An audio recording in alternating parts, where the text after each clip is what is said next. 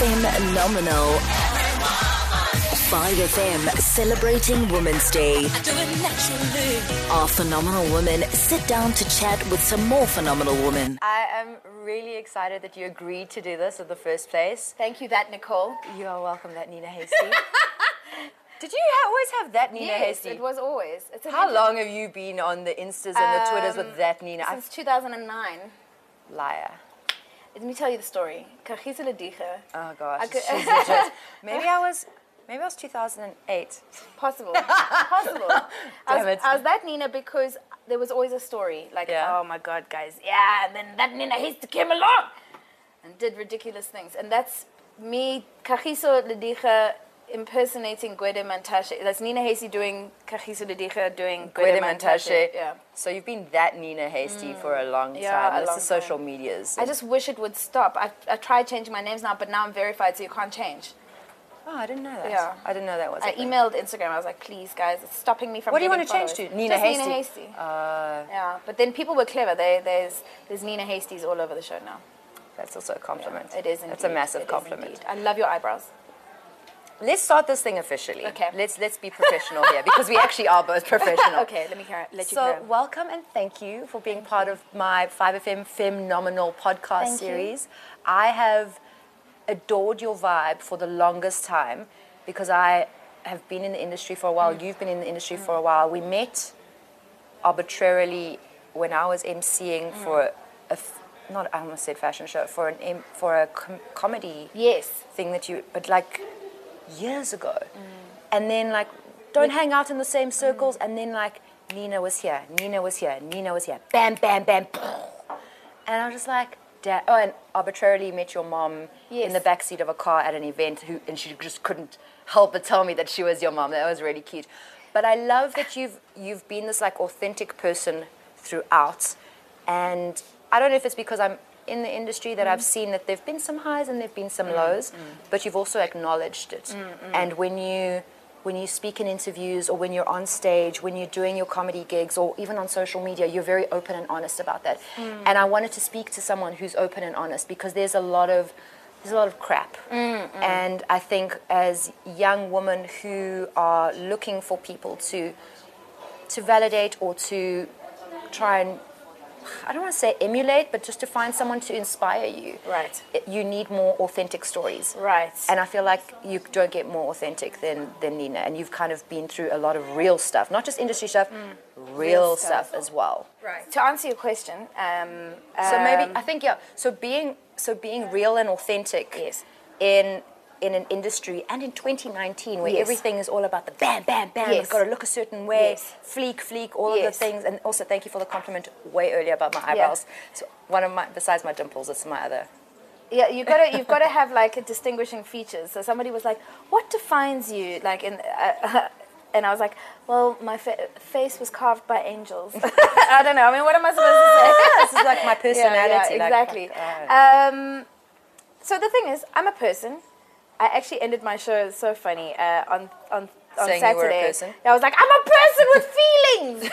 That was my closing line of my comedy show on Saturday night. And then I got so many notes and everyone was like, wah, ha, ha, you're a person with feelings. Because people forget this. That, yes, my job is to be a presenter, a comedian, a voice artist, whatever it is that I can leverage my skill sets in order to make money and have a sustainable career. The thing is, the product, and this is where people mix it up. So I am the person. Nina Hastie Pty Limited is the business. Then Nina Hastie Brand is also Nina Hastie Brand.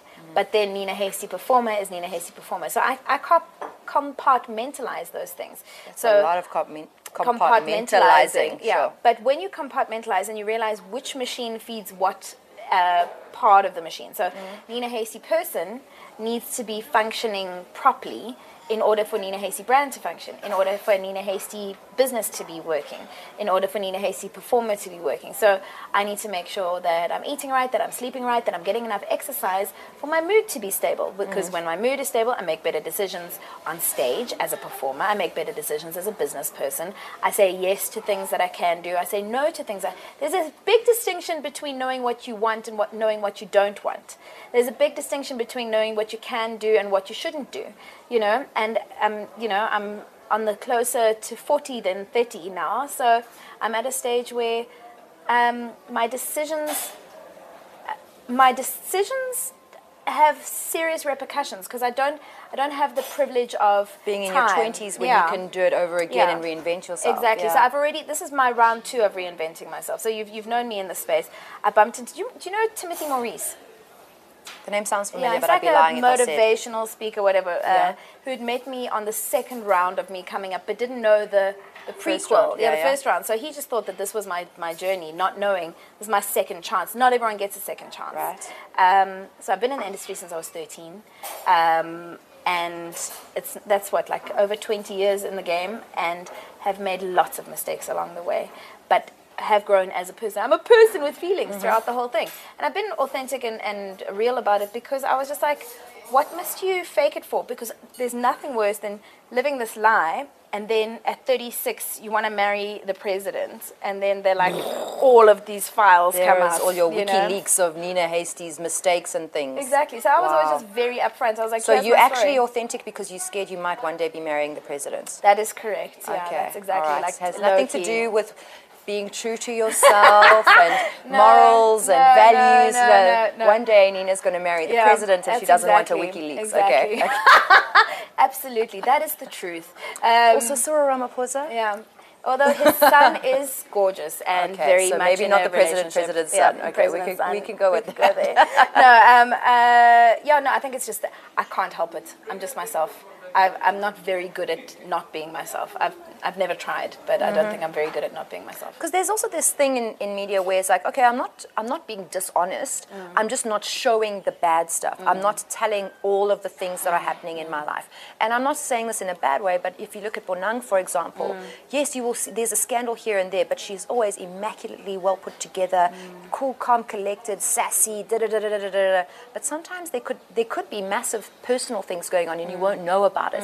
And I feel like with all the people of shame, and this is no shade to Bonang at all, but I feel like with all the young girls that look up to her, they could maybe learn a thing or two from what her real journey is.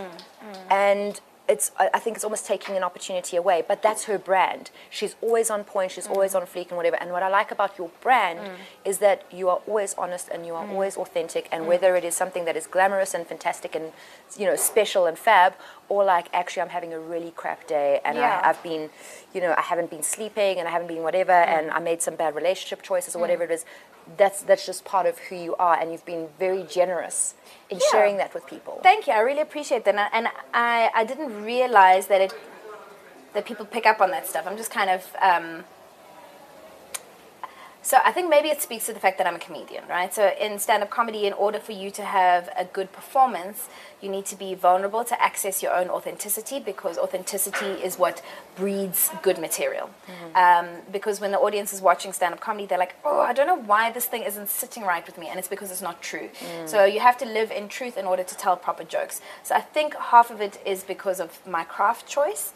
The other half of it is because I'm in true recovery and I work a recovery program. So October is 6 years clean and sober. Congratulations. Thank you very much. Thank you. And I think that really forces me to be honest about it. I think there's a lot of people that should be in recovery in this business, a lot of people that are alcoholics, drug addicts, whatever, and functioning. And I kind of look at them from afar and I go, oh, this is a train wreck about to happen, you know, or this person has children. How are you doing this? You know, like, the thing that I've learned, I mean, initially what I loved the most about my sobriety was my self-righteousness, but I got over that quite quickly, because life will show you flames in other ways. So self-righteousness is your own enemy, because it stems in fear. It stemmed in fear, and fear is basically the end of whatever journey you're going to start. So fear, because you fear two things in the world. You fear not getting something, or you fear losing something. That's where, like, all your fear comes from, and that fear blocks your flow, whatever your flow is, if it's business flow, creative flow, emotional flow. I love that you're saying that. Literally, the tagline or my signature for my email is, a life lived in fear is a life half lived. Boom. So you're preaching my life right now. Mm, mm. Yeah, that you're totally right. So it's like, as soon as you stop going, I'm attaching myself to this thing that I need or this thing that I am not going to get, you're taking yourself out of baselines of gratitude, baselines of this is enough, that you are enough, all of that kind of thing. And in order to work that kind of lifestyle, you have to constantly take stock of yourself, but you can't take stock of other people. So when you're busy taking other people's stock, then like you get lost in your own thing, and then you start comparing. Oh, I'm 36, Bonang is 30, she's done this. Oh, Pabi's voice is deeper than mine. Oh, you know, she stands up straighter than I do. No. Own lane, own race, own pace, own situation, you. It's so funny, I had a situation with my therapist, oh my gosh, so funny. So he came to watch my show and everyone's like, should your therapist be coming to your show? And I was like... Are there jokes about your therapist in the show? And I was like, with stand-up comedy, I think it's a bit different because it's all about work in vulnerability. So I think because I'm doing work in vulnerability, self-awareness, self-improvement, and just loving myself a bit more, I think it's appropriate. But the other thing was, so I sent a message saying, said, how old are you? To your psychologist. To my psychologist. And then he said that he was 39. And I was like, I'm 36, he's 39. I just wanted to see how far I am in life. And you know what you're doing. You've got a degree. He's like, Nina, we've done a 1.5 years of work on staying in your lane. And now you're competing with me. Wow. Are you joking? And wow. I was like, oh, okay, that's so funny. And it's how quickly these patterns that you've learned in your life sort of come to the fore, and you start doing them again, and that's why you've got to constantly take stock once a week. Where am I? Am I sleeping properly? Am I sabotaging? How's my spiritual stuff? What am I focusing on? You know, and everyone's like, because you watch all these celebrities and they've all like got these regimes and whatever. No, they don't. Well, the American ones, I don't know. They don't. Don't they? It's what you see. Really? So everyone only shows you the highlights package unless you're Nina Hastie. Right? Yeah. Well, that I nearly chased someone down Oxford Road this morning and shouted at them because they were inconsiderate. And then I was like, this is not going to end well. And then whenever there's like a bad decision that like creeps into my mind, I'm like, play the movie to the end. If you phone your ex, what's going to happen? Play the movie to the end. If you do this, play the movie to the end. If you want to rob a bank at 12 o'clock today, what happens at the end of this movie? Don't rob a bank. Yeah. And don't chase down people on Oxford Road. Yeah. So I let it go. And again, I'm proud of you. Good decision. Thank you. I wanted to take you back to where 6 years prior to your sobriety, what was going on in your life? And are you okay? Are you okay to talk about what you were doing? So you say sober? Do you mean just alcohol or substances or what? Alcohol, substances, sex, drugs, rock and roll. Full on, like the. Full on, yeah. I was in the circus. 6 years. Where are we now? We're 2019. 13. So that's 2013. Let's say 2012. Oof. 2012. I think I was in the circus. Were you really in the circus? Yeah. Like Madame Zingara, but still, it was a circus. Yes, we all lived together. We moved with a tent. I was in the circus. What was your role in the circus? I only waitressed, but we had different roles every night. So you dress up. Sometimes I was Little Red Riding Hood. Sometimes I was like whatever. Like we had our little outfits, and like I had a snakeskin onesie, like a leotard thing. That's when my hair started falling out from the stress of. Onesies? Sleeping. Yeah, that too. The stress of onesies, never sleeping, taking drugs like on a Tuesday afternoon for no reason. Like, hey, today's a good day for some MDMA. I'm not blown away. Drugs in the circus just doesn't like make sense in my mind. Are you kidding? No. Really? No. We were off our... Really? Yeah. Wow. Mm. Okay, so was it prior to joining the circus that everyone always laughs? So was this before or after the circus? That's like a big joke amongst my friends. Was the circus like the tipping point? Was that where you got exposed to and jumped into the lifestyle? No. I was pretty much drinking, and I worked at a record label from about the age of 19. So I used to work with Sony Music, and when you're that age and you're that impressionable, and it's an album launch, and it's DJ so and so, and you're there, and they just pull out the drugs, and you want to be cool because you've just moved to Joburg, and then you take the drugs and you realize this is kind of fixing my ADD. Oh wow, I can finish writing a business proposal if I take a gram of cocaine. Sure. Because there's underlying mental health issues. I don't feel depressed because I'm doing this. I'm drinking my pain, I'm drugging my pain, I'm sexing my pain. Didn't Solange write a song about this? Yeah. And that's a lot of people, I think. Yeah, exactly, exactly. And eating. So I recently stopped smoking. I stopped smoking, Nicole. Remember, friend? I was telling Roxy, I stopped for a while and then I started again. And now this is the first time I've like grossed out by cigarettes and like proper like. How long have you not been smoking for? This time it is just over 2 months, almost 3 months. Exactly the same. Really? I was actually watching your non-smoking journey. Yeah. Mother's Day. It's like in early May. It was the 11th of May. Yes, yeah. I was in... Did it for you, Mom? Did it for you? Yes, yeah. Good. Yeah. So yeah, I was in Europe and I had this sinus infection that just wouldn't... had like sinus infection for like 6 weeks and it just wouldn't go. And I realized it was just... I'm actually allergic to tobacco. Like not only is smoking bad for most people, it's like... nasal drip and you're like, why am I always snotty? Yeah. Like, well, because you constantly... breathing in fumes that aren't good for you. Really bad. So well done us. Yeah. I'm very proud of us. Yeah, me too. But then as a result, I was like, I don't smoke anymore. I deserve sugar. And then so I just put on so We literally have the same life right now. Like, this is amazing. I ate 5 kilograms. Yeah, I was like, so like 5 kilograms on a tall person isn't that much. I'm sitting here like, boom, ba-da-ba-da-bum, ba-da. I was just going, is my stomach roll sticking through this? And can they see it? Do you find that now because you're older and wiser that you're kinder about it? You're like, I'm like, I know that I've gained weight. Because I ate my feelings instead of smoking my feelings. Yes. And I'm like, it's okay. It took like 2-3 months to come on. It'll take 2-3 months to go away. Yeah, or 7 years to go away. And I'm eating better now. And it's okay because I'm not putting this toxic thing in my body and it's fine. We digress, and you're bad for me because I just go off with the story. But we're going back to where... You're good at your job. Yeah, I'm trying hard here. Thank you, I apologize. 2012. You've been exposed to all this stuff. You're in this lifestyle. And then what happened for you to decide, actually, I'm done, I'm exiting this, I need to put myself first because I'm going to die otherwise. So, you know what's interesting? Well done, by the way, for bringing me back. ADD is a real thing. I had tried stopping a few times before. And one time I stayed sober for 8 months without working a program or without seeing a professional or whatever. That was just me. Were you counting the days? No, not really. I was just like, I don't drink. Then I started counting the days. I'll tell you when. So with regards to my journey, I care a lot about other people. So I will put your welfare over my welfare. And the irony is it saved my life. So there was a chick who was a friend of mine. We were in the circus together. And she, as far as I was concerned, had a drinking problem. And I was like, friend, I'm going to fix your problem. Let me take you to AA. I'll take you to the meeting. I'll drive you there. Everything's going to be fine. I took her to the meeting. I sat in this meeting and I was there holding her hand and she was crying. And then I was listening to someone do a share and then I started crying. And the chick that was doing the share is now my sponsor. And, you know, she's been my sponsor for 6 years or whatever. And I never looked back. I walked into that room and after walking out, I never picked up another drink. Yeah. And that was that. I made a decision. And your friend? My friend and I are no longer friends. Shut up. Yeah, so she stayed sober for a little while, and then there was a lot of interesting behavior around her things, and it's none of my business. She's got her own journey. But yeah. So you went to help her, and then you ended up finding help in the process, and maybe the friendship was toxic.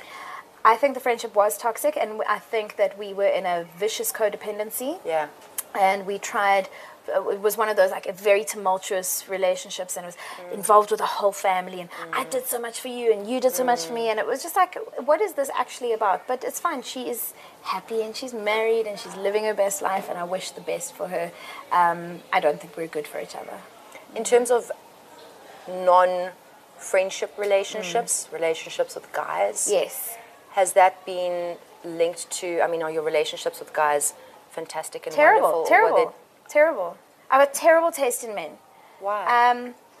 Well, I'm realizing things as I'm going through. So I worked on layers of my recovery. One, because your parents, I mean, your parents are good role models. Yeah. They're both remarried and have so solid relationships.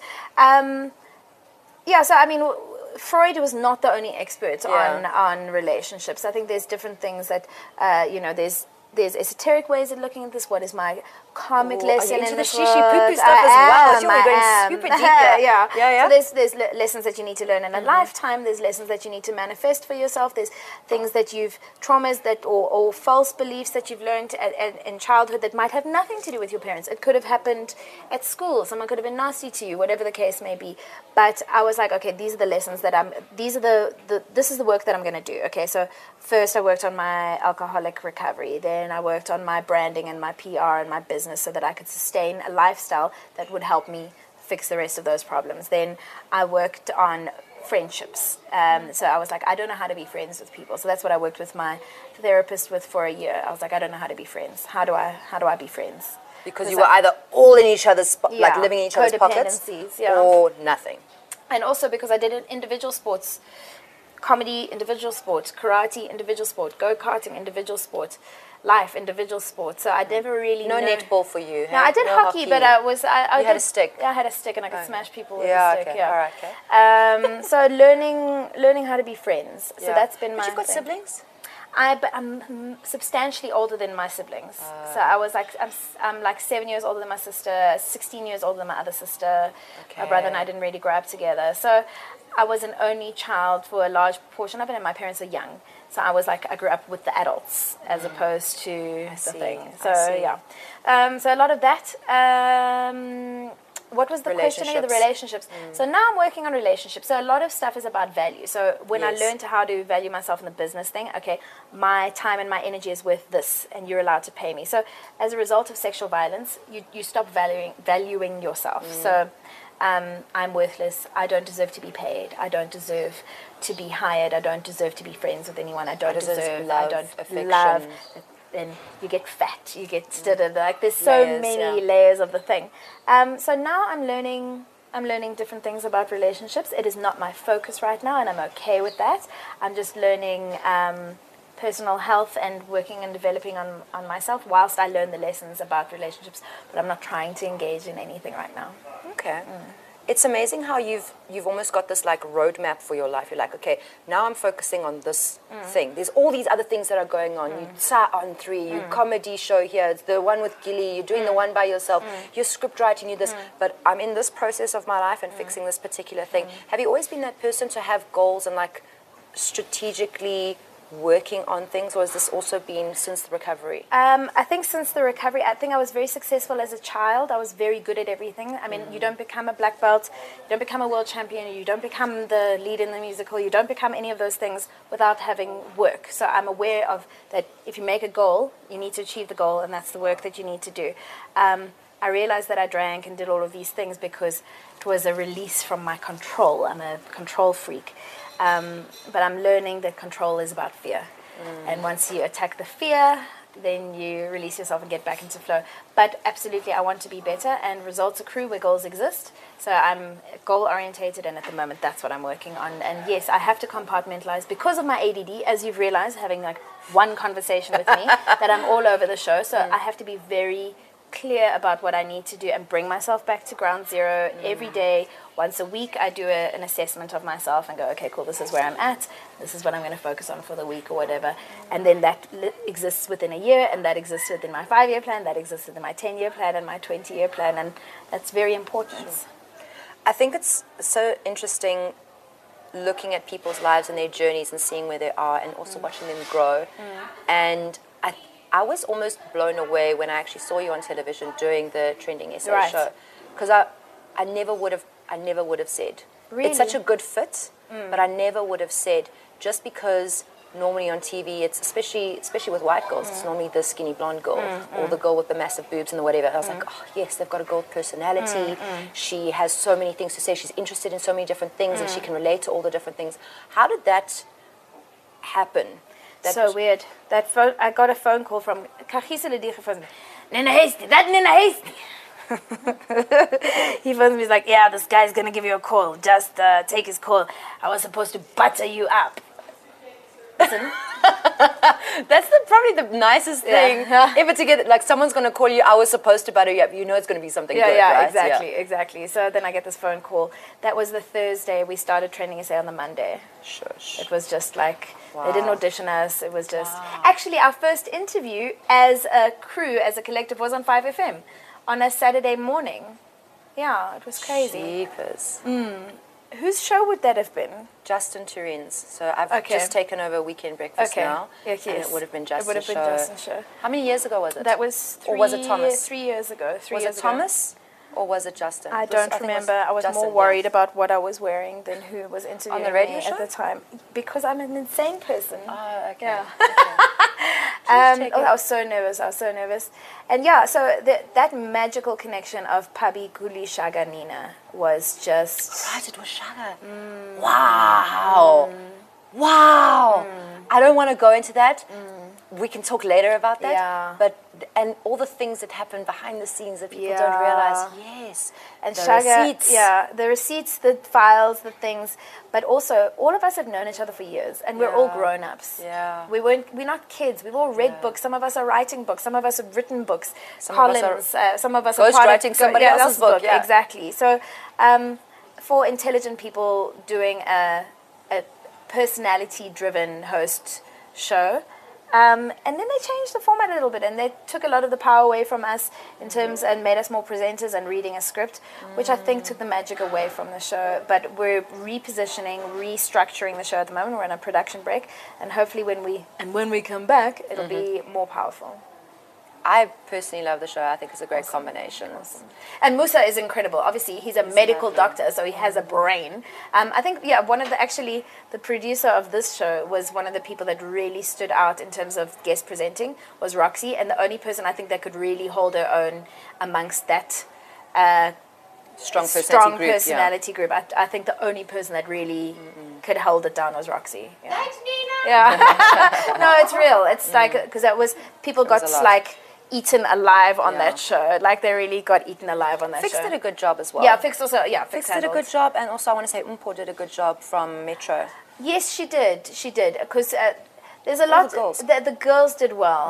Mm.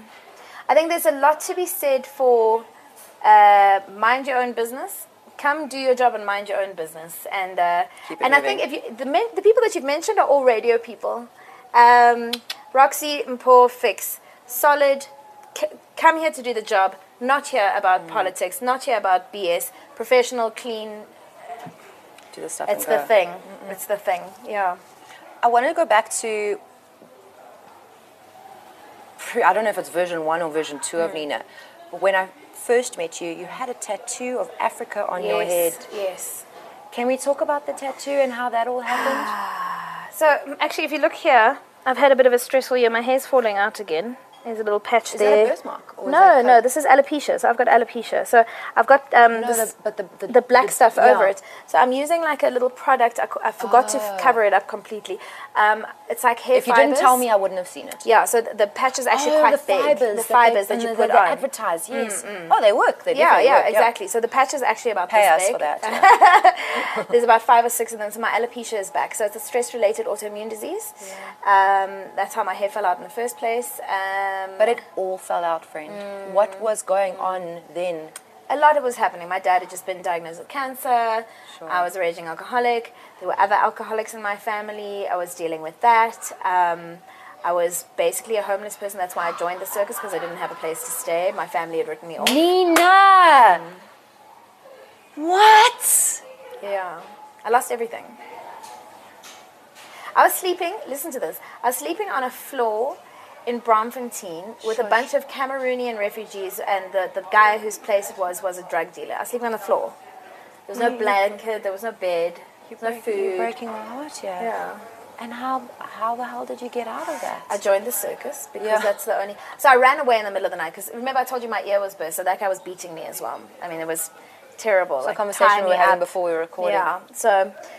tied me up, beat me with a belt. I feel like this needs to be a whole nother recording. Yeah, no, I'm just a little taken aback by all of this. It's crazy. It's a lot. So there's a lot of things that have happened to me. I am writing a book, so everyone can hear the story, but people don't know. I've been through the most.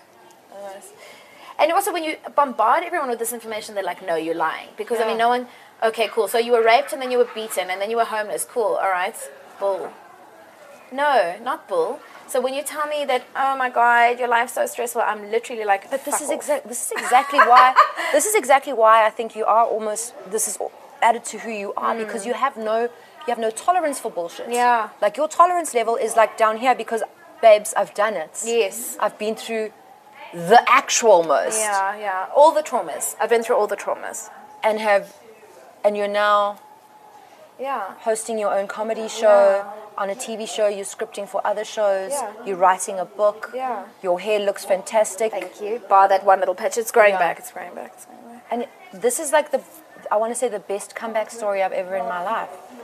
You know, the funny thing is, and it's still there are people that have had worse. There's people with one arm, their face is fucking burnt off, there's teeth missing, there's, you know, being on my show, I've interviewed people that have had intense stories. That's the thing.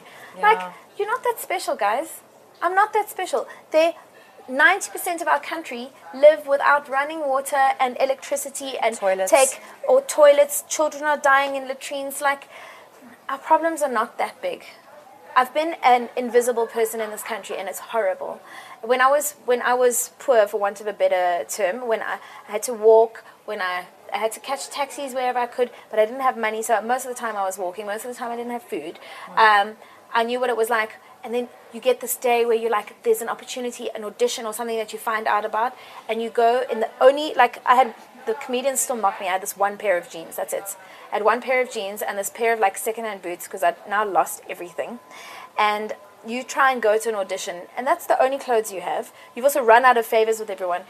Let me just tell you something. I put myself in that position, so no one could feel sorry for me. Don't feel sorry for me. I put myself in those positions. I made a series of really bad decisions on top of each other to get to that. Did you treat people badly? Of course. I used everyone around me. I was an addict. I used people, and I was like, I would be disrespectful at their space or their energy. I just take things out of people's cupboards, wear their clothes, no qualms. Like, it was really just really shitty behavior. I had no boundaries. Jeez. And I had to relearn how to be a person. I still can't compute how you were Ninja Nina, TV Kid Nina, being in the plays Nina, and how you got yourself to that point. Was it after being abused? Yeah. You felt bad about it? You didn't want to? Just a whole bunch of things. Like, sexual violence will ruin you. And then I was in a relationship for like 3 or 4 years, like straight after all of that happened. And I sort of stabilized, but I was using in that relationship. That person actually sort of introduced me to all of that world of things. I think he was just in that world. And I mean, I'm sure that he's not in that world anymore. I think we were all just victims of that circumstance. And I don't think he ever became an addict. Tell your story. Whatever. We don't care about him. Okay, cool. I was just like, please don't let me get sued. No names. I think when he left me, I was then left with the post-traumatic stress of the shit that had happened to me before. There wasn't anything to pick me up. And that's like, I fell apart for like 5 good years. I fell apart. I was finished. And because I used to drink, I used to like day drink, and I used to go sit in bars and talk to old men and let them out. And I'd be like, you're the only person I've ever told. But you know the drunk lady that tells you the same story over and over again? I used to get drunk and talk about this thing and talk about this thing. But because I was a blackout drunk, I never knew that I was speaking about it. Here's the irony. Wow. Anyway. So you were actually... It was just like useless. It was just they were your psychologists, but you weren't getting the benefits of it. Exactly. That's tragically sad. I'm sure it's many people's stories. Yeah.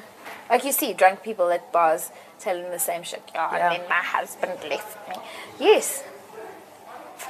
Irene. Oh, yeah. You've told us 74 times.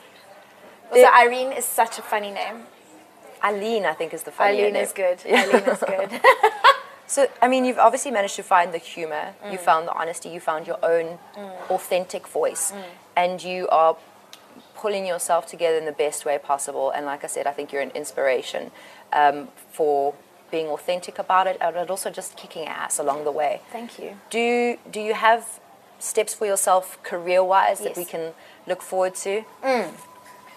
There's a series, a 6-part mini-series that I'm developing. I can't say the name of it, but it's loosely based on my front and back. Wow. So writing, executive producing, starring. Yes. In collaboration with Kachiso Ledicha, who has been like... I feel like you two are like brother and sister. Yeah, he's basically opened a... Him and Tamsin, his partner in life and in business, she has just been... you know, there's some people that open doors for people, and there's some people that just like hold your hand throughout the thing, and they've just given me some really solid through balls, you know, in life, and I've just gone, thanks, and run, you know. So, yeah. I have isiZulu class at 3 o'clock on Skype. I know that I've been the one that's like, you know, has been speaking nonsense. If you'd like to join me, isiZulu classes on Skype. I really need to, because all I've got is everything I did up to standard 5, and then my high school didn't offer unless you took it as an extra subject. Okay, cool. I'll give you my teacher's lesson. Okay, and, you know. Cool. I'm on, so it's actually quite a vibe. I'll send you the ladies' lesson. We've digressed. What are your plans going forward now? You've got your 6-part series. I've got my 6-part mini-series. I'm writing a book, I'm developing some talks for women. Okay, cool. So you're a sexual violence survivor. Boom. Okay, so you want to rebrand your business and you're a woman in entertainment in South Africa. Boom. You know, so there's these talks that I'm developing. I'm giving a few of them in the next month. There's like 2 or 3 talks that I'm giving in different spaces. And the information is there. It's a lived experience. And I think we live in the world where we're all trying to be better, and why not contribute to that conversation? Brilliant.